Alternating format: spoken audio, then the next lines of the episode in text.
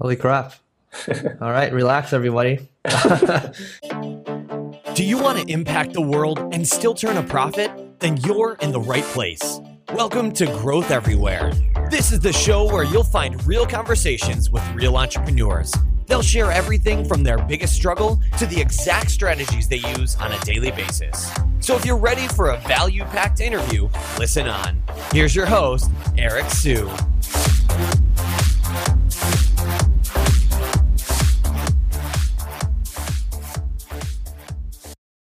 What's the number one problem all businesses face?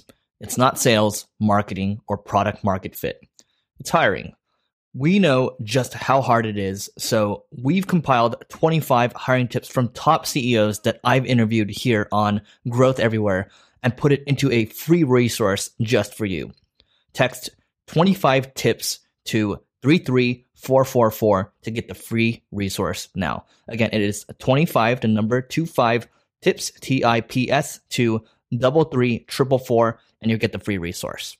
Hello, everyone, and welcome to this week's edition of Growth Everywhere, where we interview entrepreneurs and bring you business and personal growth tips. Today, we have Tomasz Tunguz from uh, from Redpoint Ventures. He's a venture capitalist, and Redpoint Ventures has actually been around for 16 years. Uh, it's a venture capital firm with under three or uh, with over 3.5 billion, I should say, under management, and you know really focuses uh, on early stage uh, growth startups. Uh, and you know, T- Tomasz or Tom, I should say, focuses particularly on Series A, and also has a really great blog that I've I've just been telling him earlier. Um, saved a lot of his articles into my Evernote, and it's really good stuff if you're in the software as a service world because it's stuff that uh, you don't see a lot of different people talking about. So, uh, Tom, how are you doing today?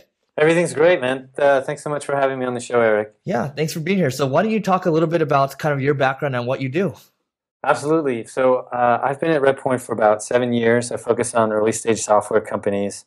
I work with companies like Expensify and Looker and Axial and a handful of others. Um, and Redpoint, we were investors in Stripe and Twilio and Heroku and lots of and Infer and lots of other different um, software companies. Uh, before joining Redpoint, I was a initially actually started in customer success or what was called then operations at Google um, and the ad side, and then I became a product manager and I built some a handful of different products.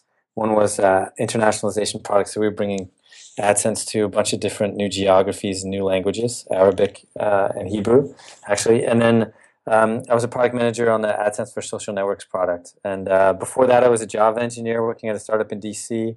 And before that, I was a founder of a legal software company.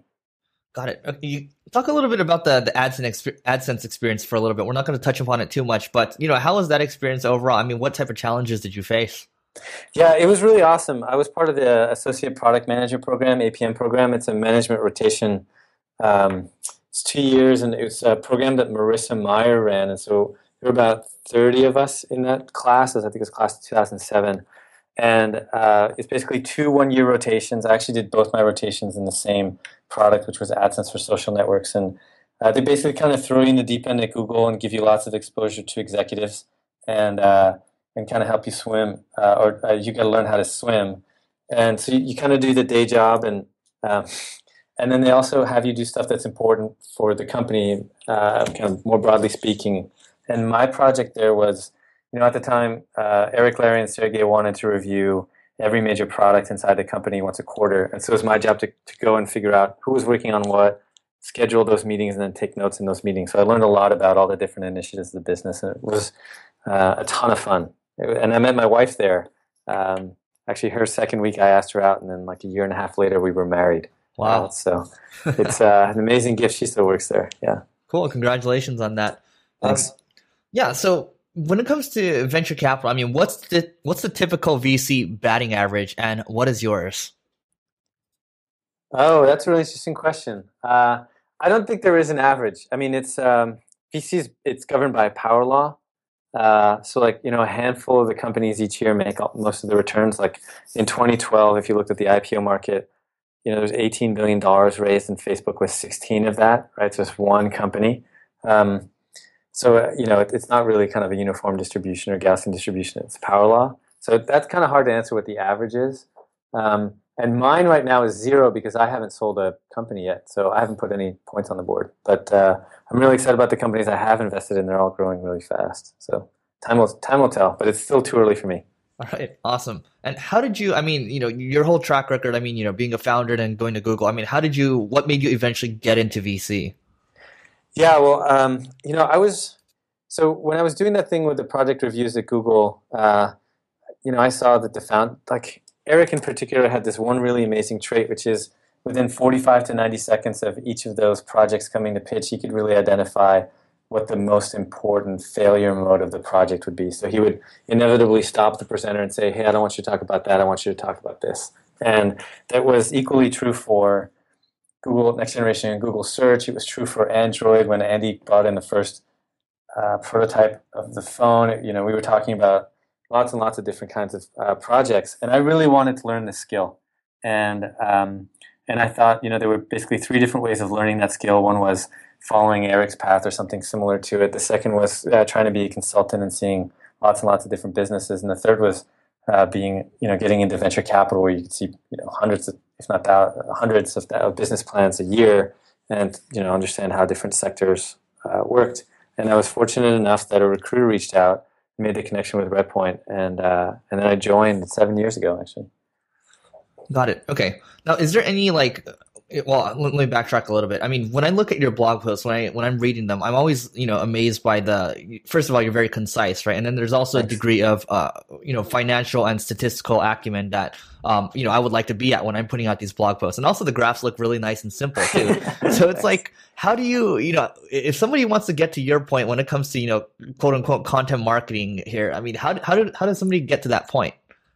I think it's um well, thanks. It's just a lot of practice. I started five or six years ago, and the you know if you go back in the archives and look at the old posts, like the charts aren't very pretty, and that's when I was just learning this charting library that I wrote about on Friday, and I, you know it's like incremental, little by little. I just kind of learned it and learned it and learned it, um, and I just you know copied other people, and you know uh, brevity was really important. So when I first started writing, I read lots of books on grammar and how to write. And I read a lot of Hemingway because he's really concise. And then there's like a bunch of other books. Like one is called like The Glamour of Grammar, and um, there's actually a great book that's written by the former editor of the New York Times. Talks about like sentence length and that kind of stuff. And so I just I just really wanted to pay a lot of attention to the text. And I, you know, I, I um, actually another really great read on. Uh, on this is there's a book that all the consultants at McKinsey read that's called the Minto Pyramid Principle. And it's it's um, it's really awesome. It's uh, it was actually recommended to me by my manager at Google, who came from McKinsey, and it's just a way of like structuring arguments. Um, and so I think about that, you know, how to outline an argument a lot. Um, but you know, I did the analysis on Google Analytics, and I found that I had 47 seconds to get my point across to the reader. And you know, if you're constant, I'm constantly thinking about that when I'm writing, and so uh, you know, journalists employ this notion of having an inverted pyramid, get all the important stuff at at the top. And if you read the New York Times, you know, you'll definitely see that. So I try to employ that as much as I can. Got it. Okay, cool. Uh, so I'm actually looking at one of the posts right now that I have saved here, and the compounding effects, or something around the compounding effects of content marketing. And yeah. here you have, you know, you have some statistics here, right? You know, the average is about 41%, and then something to 86%, and there's this crazy graph here. So on the statistical portion, where can people go to learn about that stuff? Because you talked about the writing portion, but how about the financial slash statistical portion of things? Yeah, so I took a bunch of statistics classes in college, um, and I think was it's the class I used the most by far. Uh, uh, there are lots of really good guides online, actually, um, uh, but I think you I don't I don't remember them offhand. But if you pick up any statistics book, I think it'll give you a really good uh, guide to statistics. Like you know, uh, sample size is really important, confidence are really important, and like in, in most journalism, it's not really discussed. Like people do a, a, percentage difference, but they don't really look at the standard deviation, so you can't really tell whether or not it's significant in terms of statistics. But, um, but yeah, any really great statistics book is, is a good read. Got it. Okay. And um, what are you using to graph this? Is this like Excel or? No, I use, there's an open source statistics package. It's called R. Ah, uh, R. Okay. Yeah, and there's a graphing library that was written by a guy named Hadley Wickham that's called ggplot2. Uh, and I use that. I actually posted about it on Friday, and so I put up the code that I use on the blog. Got it. Oh, well, for all those content marketers out there, I mean, if you want to stand out, this is the stuff to to be looking into. Uh, this is how you do it. So, um, okay. So the next thing, I, I, guess, you know, what does the, the day in the life of you know uh, Tom look like? Yeah, day in the life is uh, it starts around 4:45. Uh, we've got two little boys, and so one of them inevitably wakes up really early, and then I write for like an hour, and then I go work out, I swim, uh, and then our family has breakfast around 7:30, and then I'm in the office right around like 8:15, and then you know the day is what I love about venture capital being a partner at, at Redpoint is every day is different. So some days there are board meetings and we kind of we dig into the strategic issues of the businesses that we invest in. Other days we uh, have internal meetings where we talk about what's going on in the market, the themes that we ought to be investing in, um, which is always a lot of fun. And then, you know, the majority of the time is spent meeting new companies and meeting people who either have points of view on new industries and who are industry experts, or people who could be um, who are interested in finding new jobs and new opportunities within startups. And so, you know, then I go home for dinner around five thirty and. Uh, put the kids to bed, bath, and then right around seven thirty, start working again until about nine, and I go to bed. All right, perfect. Well, that's great. Um, yeah, I, it sounds like you can function on, on little sleep. I can't do that. uh, so, yeah, what are some of the themes that you're seeing right now? I, know stuff changes all the time, but it'd just be interesting to hear your viewpoint. Yeah, I think you know one of the really interesting themes in I think there are two in software right now that I really like. One is um, software-enabled marketplaces. Zenefits obviously is probably the leading example of that, and the innovation there is people those kinds of Quartzy is probably another one. Um, I think there's a business we're investors in called Axial, which is the third. And basically, what these companies do is they give software away for free in order to make money somewhere else, right? And um, Axial is probably less of this model, and Quartzy and Zenefits are probably more. But like, uh, just to describe, Quartzy is a imagine you're uh, a researcher at a laboratory at a university. You've got all these different reactants, reagents, these chemicals that you use to put together to make experiments happen. And um, there's a software that manages the inventory levels of that. So the Quartzy gives that software away for free, and then they make money by just being a one-click refill button, and they take some money on the on the transaction there. And uh, obviously, Zenefits gives away their software to free away for free to employers, and then makes money on the lead generation for finding the right uh, healthcare insurance provider for a company. And that's a really innovative model. I mean, it it gives when you give the software away for free, you can grow really really fast. And uh, you know, in some sense, it has some similar attributes to open source software, which you know gives away software for free in order to make money on services uh, most of the time, or some upsell. Um, and so that's a that's a theme we're paying a lot of attention to. There aren't very many sectors where this is applicable, so I don't think you're going to see a swath of these kinds of companies, but I do believe that when they do come about, that you can build a very valuable and also an incredibly defensible business because it's very difficult to compete with free software.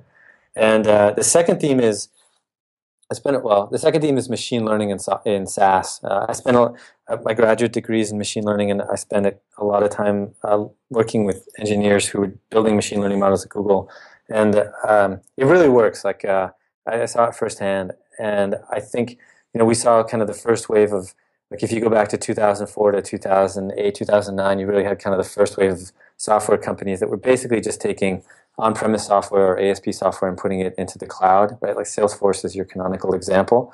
And you know, recently we've had, I think, uh, you know, the next generation of software companies, you know, SaaS companies look a little bit different, and I, and uh, they're just far more sophisticated in the way that they acquire customers and uh, and the, the, software they're building is is uh, much more consumer friendly, where they really prioritize UI and UX. I think the third wave of SaaS companies are going to be the ones where there's actually a bunch of machine learning behind um, behind the software that helps you understand or improve your workflow, right? And we were fortunate enough to be investors in Relate IQ. I think that's a really great example where uh, one of the challenges that salespeople have in interacting with Salesforce, for example, is they really don't want to enter in the information, and so Relate IQ used machine learning in order to reduce the burden of entering that information uh, to great effect. And we use it internally and, and love it. So I think we're definitely going to see machine learning and artificial intelligence penetrate more of the different functional parts of the SaaS world. Uh, yeah, great. Uh, we used to use Relate IQ internally. Great tool. Um, well, just wish they didn't sell. um, but um, okay, so you think? I mean, Zenefits is, is, you know a core example of, of what you were mentioning earlier. I mean, you know, four point five billion dollar valuation now, right? So, um, what would be okay? So they're attacking HR, um, insurance, that type of stuff, right? What other type of company do you think might you know apply or might be able to use that model? Well, uh, I don't know. Um, you know, uh, I think this uh, the SaaS marketplace model applies really well where there are intermediaries or brokers, um, and there just aren't that many categories anymore where uh, businesses interact with brokers. Like it happens a little bit in travel today, but not so much. It definitely happens with insurance. You know, it used to happen on the consumer side with stockbrokers, but um, but a lot of those inefficiencies have already been captured or destroyed by startups. Um, so we're, you know, I don't I don't have a great example to point to now. I think it's definitely an area we're paying a lot of attention to and trying to find the next one. Wow, you just gave me an insane idea. Thank you. Um, wow. Okay, yeah, that just totally changed the way I thought about something. Okay. Um, all right. So you talk a little bit about you know the the quote of the uh, the top the title of the, the blog post is a surprisingly powerful mechanism for growing a, a software as a service startup. What is it? And Can you talk about that? Yep, uh, that's negative churn, um, and negative churn uh, basically means that uh, your customers pay you more with time without you having to do very much. And um, so let's just take a step back. When if you have a customer who signs up for a subscription product and they leave, that's a churned customer if you have a customer that uh, you know remains on the on using the product and pays you more, that's a you know negative or a, a negative churn customer or an account expansion customer. And some businesses um, actually just have a natural property about them, which is that customers just pay them over to pay them more over time as they use the product. Like Splunk is in this category, Box is in this category, New Relic's in this category, and the best in class guys, best in class companies their accounts actually expand something like 40% per year, which basically means that you know at the beginning of last year compared to this year, the account is worth 40% more. And if you're the founder of a business or on the management team of a business like this, or any employee, that means that you're if you don't do anything, your company is growing 40% year over year, and uh, that's a pretty powerful growth mechanism. And uh, you know it's something that lots and lots of SaaS founders are uh, aware of, and I think it's really the, the the motivating force behind all this investment and this interest in customer success because it's the customer success teams that help existing customers uh, get the most value out of the product and then also help upsell and cross sell and, and just drive usage within a company. And, um, you know, I've, I've written about it before, but um, the benefit of having negative churn is not just that the company is growing faster, but that the company actually needs substantially less capital uh, in order to hit the same growth rate. So it's far more capital efficient business, which means less dilution.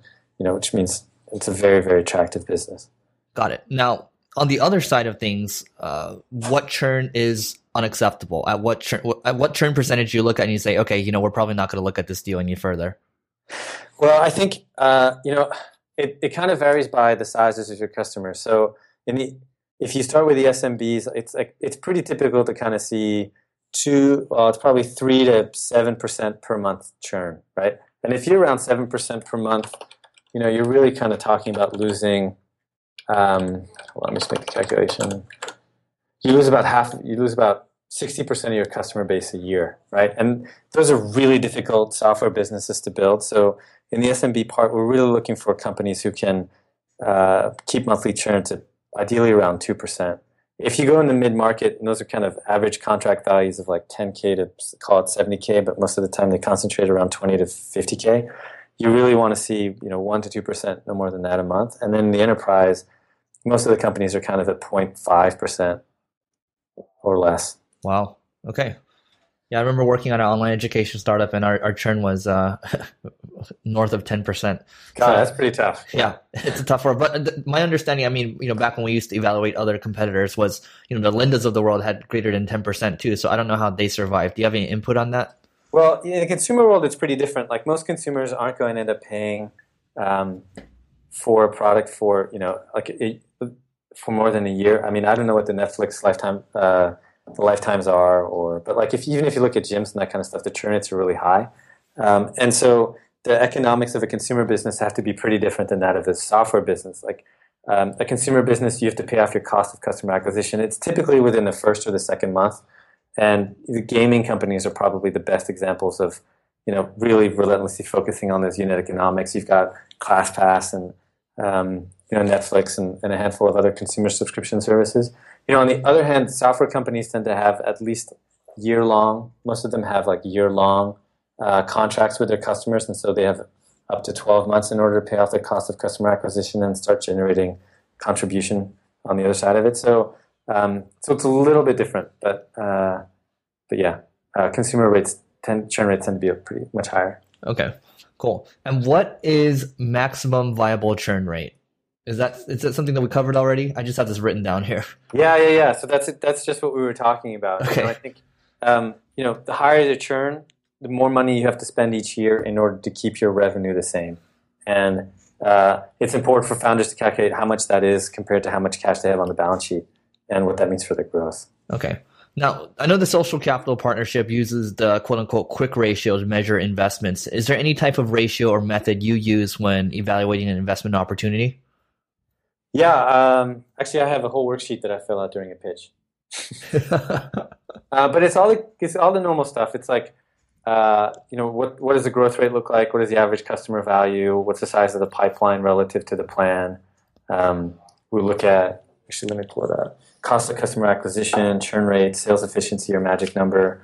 Um, quick ratio isn't something that we look at, although it's probably worth adding. Uh, you know, key customers, that kind of stuff. Cool. Yeah, we'll make sure to add all this stuff in the notes because I'm sure this is going to be a juicy one. Um, okay. So, you know, we've talked about all these metrics, uh, but I think I remember reading a post about, you know, the one best metric for your startup to maximize. Which one is that?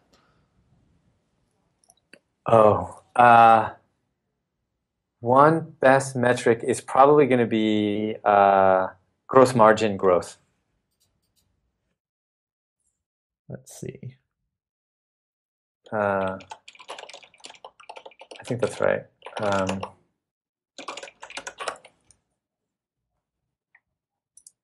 here.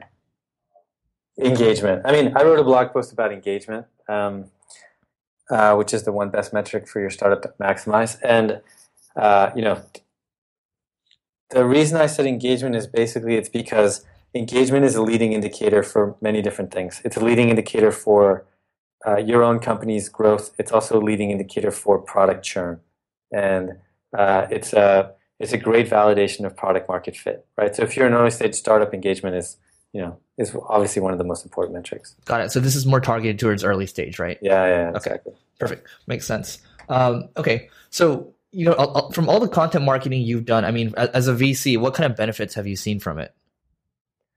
Uh, well, it's um, there's obviously lots of deal flow that comes from it. That's really awesome. Um, I meet lots of really interesting people, so it's also great for business development. And uh, um, you know, it's just really nice to have. It's it's also really nice just to kind of keep up relationships with people. You know, some founders come in and they say like, I feel like I know everything that's going on in your life because I read what you write about, and that's just it's really nice to maintain that connection with different people. So it's it's so it's incredibly rewarding. Cool. And how, I mean, how are you sourcing these, these big deals? You know, the Twilios of the world and all those. How did those come in? Is part of it through content marketing? What are some other unique things you're doing to source these deals?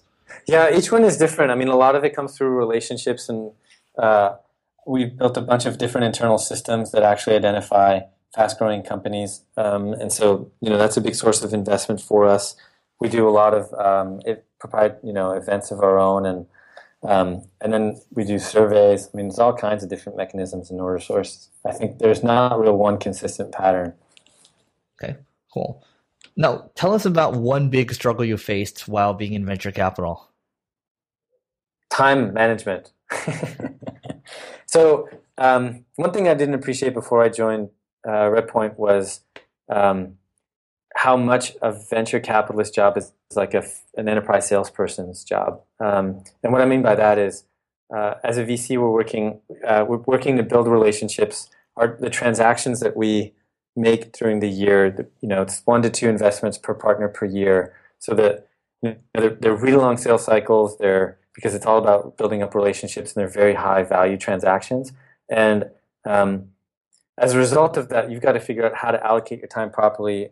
You know, making sure that you're supporting all your portfolio companies the way that you really need to, and then building up the network in order to find the next generation of entrepreneurs, and then also pro- processing and researching and diligencing all the opportunities and companies and startups that you're looking at now. And and you know, um, when you find a really impressive company, you've got to kind of drop everything and and and chase chase the company you're excited about. So managing all that um, and then finding the time to write, and and then also um, participating and helping uh, with internal initiatives. It's, it's, a real challenge. Okay, and what I, what are like some things, some tactics, tactical things you're doing to kind of optimize and, and manage your time? Man, uh, uh, you know, at the beginning, I used to track my hours, and I would figure out what my allocation was across all those different buckets, and try to shoot for an optimal allocation. I think um, that's really hard because it's almost impossible to know what an optimal allocation is. Uh, part of it is just that the feedback cycles in venture really long. Like you don't know if you're successful for many years. Um, and now I think it's uh, you know, I've been reading these books about managing energy, and so I you know just try to ma- make sure I'm always energetic and upbeat.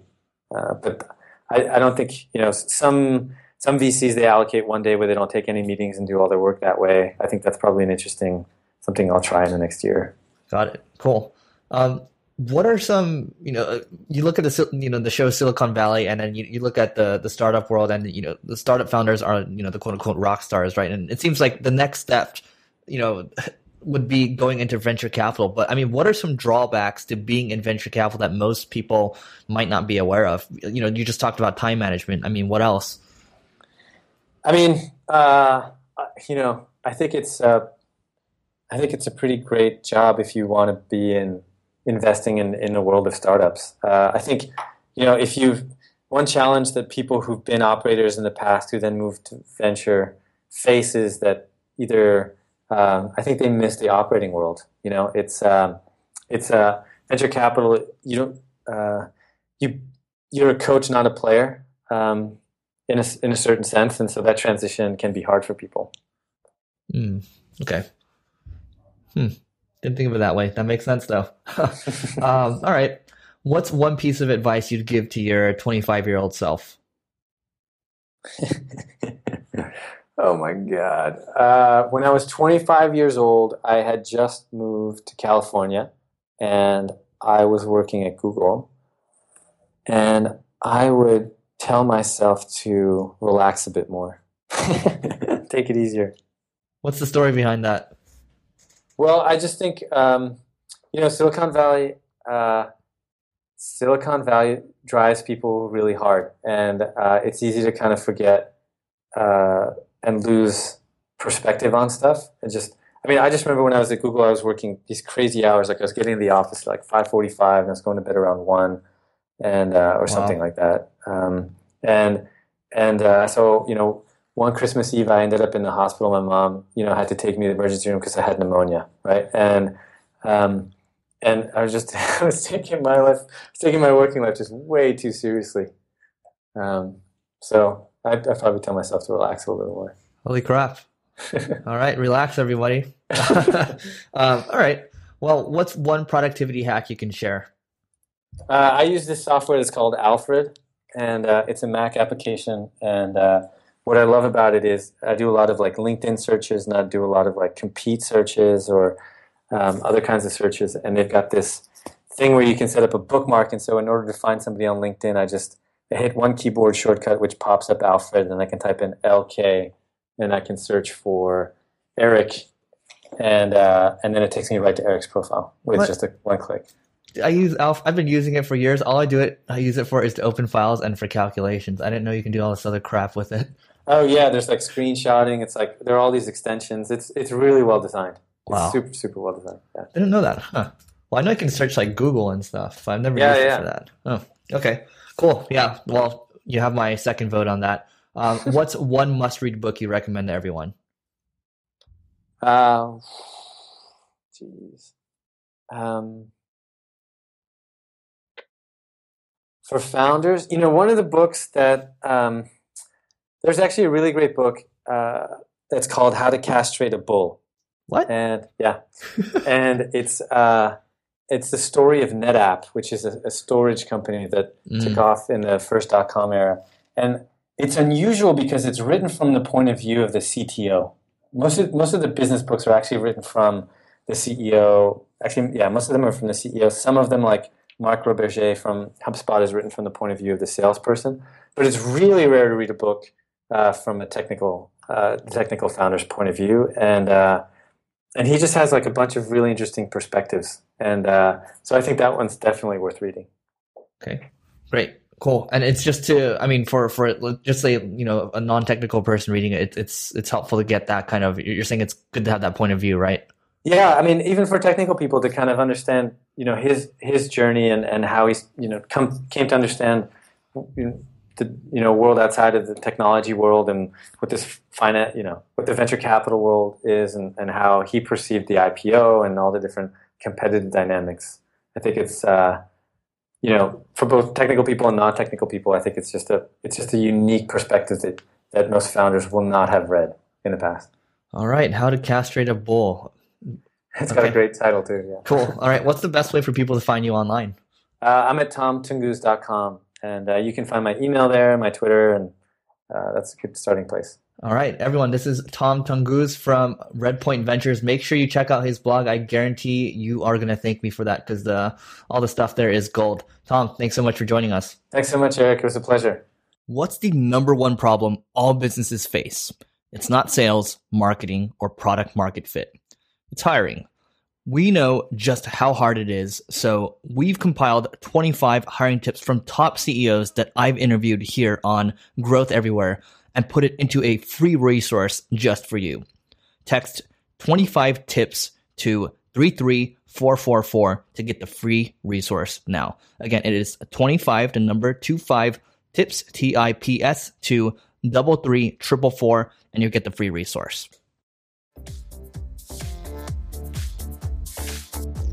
Thanks for listening to this episode of Growth Everywhere. If you loved what you heard, be sure to head back to growtheverywhere.com for today's show notes and a ton of additional resources. But before you go, hit the subscribe button to avoid missing out on next week's value packed interview. Enjoy the rest of your week and remember to take action and continue growing.